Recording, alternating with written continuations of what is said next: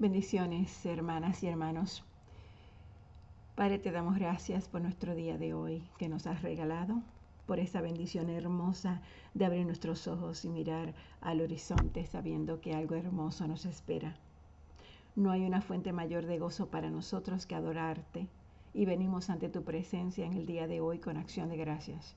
Nos inclinamos ante ti en este día. Exaltamos tu nombre, porque tú eres grande, porque eres digno de alabanza. Te doy gracias, Padre, porque tú diste alegría a mi corazón, porque tú todo lo haces hermoso y lo haces claro. Gracias porque tú eres nuestro Rey compasivo, nuestro Rey clemente. Gracias porque traes bendiciones nuevas cada mañana, misericordias derramadas sobre nuestras vidas. Te pedimos que nos muestres que todo el trabajo que hagamos lo hacemos por ti, y enséñanos cuál es la obra o las cosas que tú quieres que hagamos, Señor. Y si es otra cosa de lo que estamos haciendo, te pedimos que nos reveles el propósito y nos reveles el camino y ilumines nuestro paso.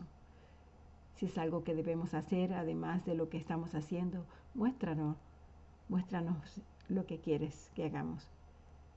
Lo que sea que tú me has llamado o nos has llamado, tanto ahora como para el futuro.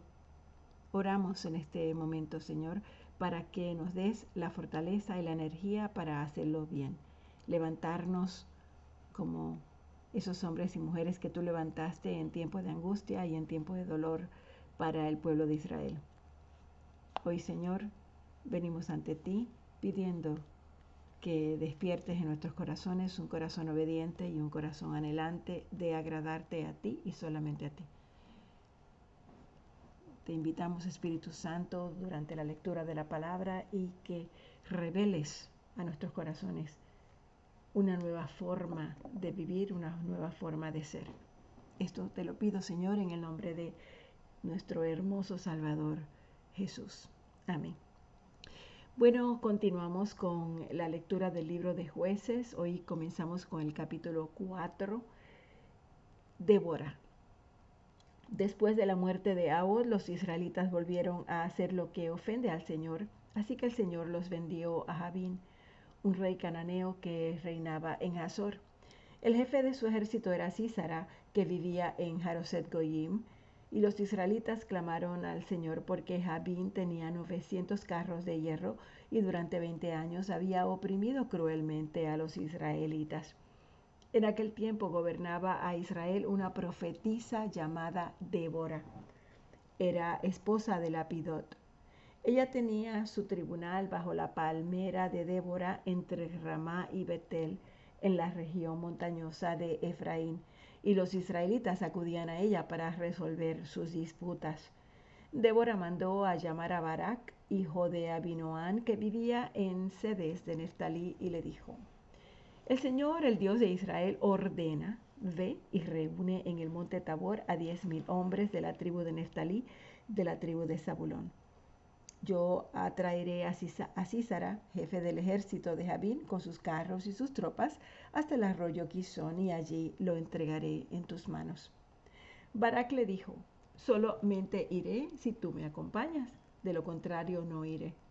Está bien, iré contigo, respondió Débora. Pero por la manera en que vas a encarar este asunto, la gloria no será tuya, ya que el Señor entregará a Sísara en manos de una mujer. Así que Débora fue con Barak hasta Cedes, donde él convocó a las tribus de Zabulón y Neftalí.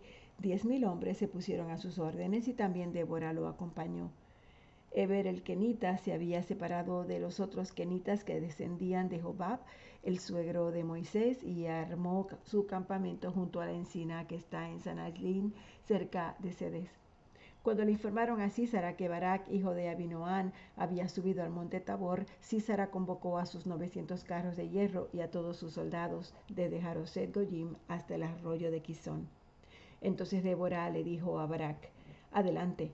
Este es el día en que el Señor entregará a Sísara en tus manos. ¿Acaso no marcha el Señor frente a tu ejército? Barak descendió del monte Tabor, seguido por los 10.000 hombres. Ante el avance de Barak, el Señor desbarató a Sísara a filo de espada, con todos sus carros y su ejército, a tal grado que Sísara saltó de su carro y huyó a pie. Barak persiguió a los carros y al ejército hasta Jaroset-Goyim. Todo el ejército de Sísara cayó a filo de espada y no quedó nadie con vida. Mientras tanto, Sísara había huido a pie hasta la carpa de Jael, la esposa de Eber, el kenita, pues había buenas relaciones entre Javín, rey de Hazor, y el clan de Eber, el kenita. Jael salió al encuentro de Sísara y le dijo: «Adelante, mi señor, entre usted por aquí, no tenga miedo». Sísara entró en la carpa y ella lo cubrió con una manta. «Tengo sed», dijo él, «¿podrías darme un poco de agua?». Ella destapó un odre de leche, le dio de beber y volvió a cubrirlo. «Párate a la entrada de la carpa», le dijo. «Si alguien viene y te pregunta, ¿hay alguien aquí?, contéstale que no». Pero Jael, esposa de Eber, tomó una estaca de la carpa y un martillo y con todo sigilo se acercó a Sísara, quien agotado por el cansancio dormía profundamente. Entonces ella le clavó la estaca en la sien y se la atravesó hasta clavarla en la tierra. Así murió Sísara. Barak pasó por allí persiguiendo a Sísara y Jael salió a su encuentro. «Ven», le dijo ella, «te mostraré al hombre que buscas». Barak entró con ella y ahí estaba tendido Sísara, muerto y con la estaca atravesándole la sien. Aquel día Dios humilló en presencia de los israelitas a Javín, el rey cananeo, y el poder de los israelitas contra Javín se consolidaba cada vez más hasta que lo destruyeron. Aquel día Débora y Barak, hijo de Abinoán, entonaron este canto: «Cuando los príncipes de Israel tomaron el mando, cuando el pueblo se ofrece voluntariamente, bendito sea el Señor. Oigan, reyes, escuchen, gobernantes, yo cantaré al Señor y tocaré música al Señor, el Dios de Israel. Oh Señor, cuando saliste de Seir, cuando marchaste desde los campos de Edom, tembló la tierra, se estremecieron los cielos, las nubes derramaron las aguas, temblaron las montañas. Al ver al Señor, el Dios del Sinaí, al ver al Señor, el Dios de Israel». En los días de Samgar, hijo de Anat, en los días de Jael, los viajeros abandonaron los caminos y se fueron por sendas escabrosas. Los guerreros de Israel desaparecieron hasta que yo me levanté, yo, Débora, me levanté, como una madre en Israel. Cuando escogieron nuevos dioses, llegó la guerra a las puertas de la ciudad, pero no se veía ni un escudo ni una lanza entre 40.000 hombres de Israel. Mi corazón está con los príncipes de Israel, con los voluntarios del pueblo. Bendito sea Dios. Ustedes los que montan asnas blancas y se sienten sobre tapices, y ustedes los que andan por el camino, pónganse a pensar. La voz de los que cantan y los abrevaderos relata los actos de justicia del Señor, los actos de justicia de sus guerreros en Israel. Entonces el ejército del Señor descendió a las puertas de la ciudad. Despierta, despierta, Débora, despierta, despierta, y entona una canción. Levántate, Barak, lleva cautivos a tus prisioneros, oh hijo de Abinoán. Los sobrevivientes descendieron con los nobles al ejército del Señor, vino a mí con los valientes, algunos venían de Efraín, cuyas raíces estaban en Amalek, Benjamín estaba con el pueblo que te seguía desde Maquir, bajaron capitanes desde Zabulón, los que llevan el bastón de mando. Con Débora estaban los príncipes de Isaacar, Isaacar estaba con Barak, y tras él se lanzó hasta el valle en los distritos de Rubén. Hay grandes resoluciones. ¿Por qué amaneciste entre las fogatas escuchando los silbidos para llamar a los rebaños? En los distritos de Rubén hay grandes titubeos.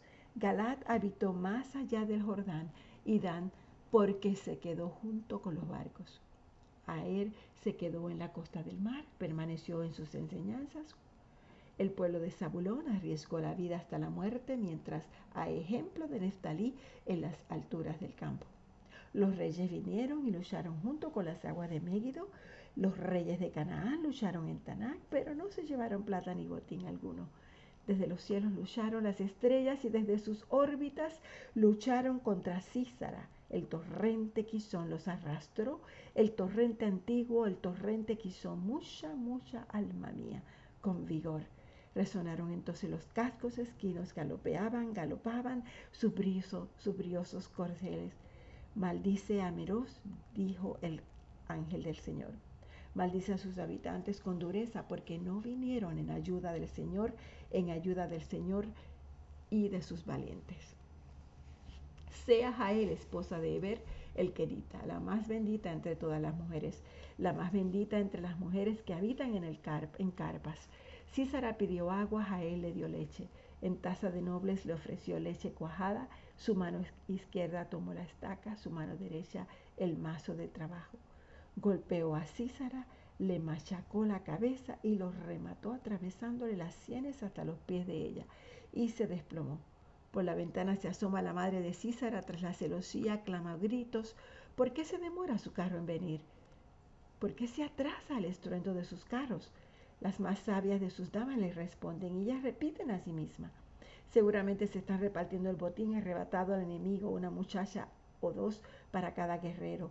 Telas de colores como botín para Sísara, una tela, dos telas de colores bordadas para mi cuello. Todo esto como botín. Así perezcan todos tus enemigos, oh Señor, pero los que te aman sean como el sol, cuando sale en todo su esplendor. Entonces el país tuvo paz durante 40 años. Gedeón. Los israelitas hicieron lo que ofrece al Señor, y el Señor los entregó en manos de los medianitas, lo que ofende al Señor, y él se los entregó en manos a los medianitas durante 7 años. Era tal la tiranía de los madianitas que los israelitas se hicieron escondites en las montañas. Las cuevas y otros lugares de refugio también ellos acudieron. Siempre que los israelitas sembraban, los madianitas, amalecitas y otros pueblos del oriente venían y los atacaban. Acampaban y arruinaban las cosechas por todo el territorio hasta la región de Gaza, y no dejaban en Israel nada con vida, ni ovejas, ni bueyes, ni asnos. Llegaban con su ganado y con sus carpas como plagas de langostas. Tanto ellos como sus camellos eran incontables e invadían el país para devastarlo. Era tal la miseria de los israelitas por causa de los madianitas que clamaron al Señor pidiendo ayuda. Cuando los israelitas clamaron al Señor a causa de los madianitas, el Señor le envió un profeta que dijo: Así dice el Señor Dios de Israel. Yo los saqué de Egipto, tierra de esclavitud, y los libré de su poder. También los libré del poder de todos sus opresores, a quienes expulsé de la presencia de ustedes para entregarles su tierra.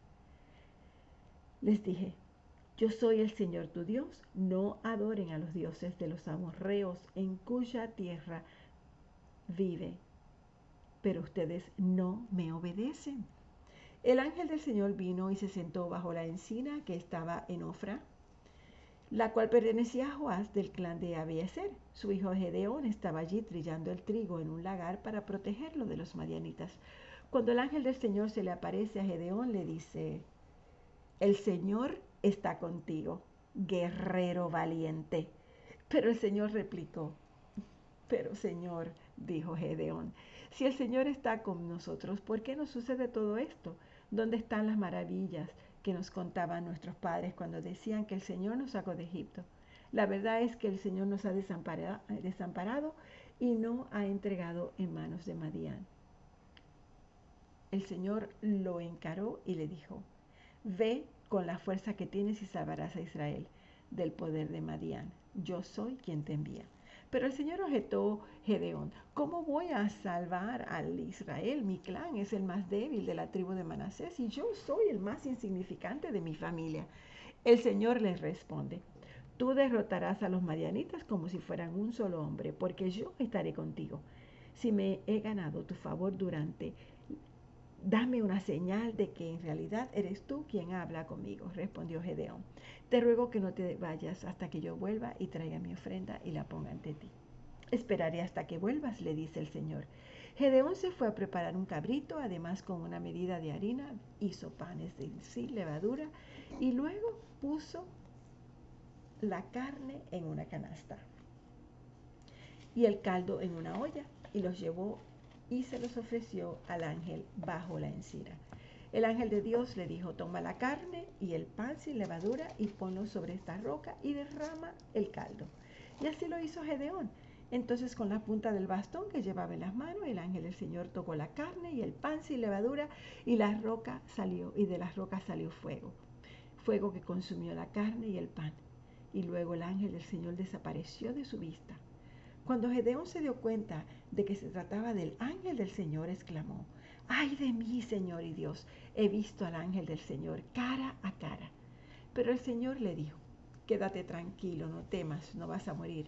Entonces Gedeón construyó allí un altar al Señor y lo llamó: el Señor es la paz, el cual hasta hoy, hasta el día de hoy, se encuentra en Ofra de Abiezer.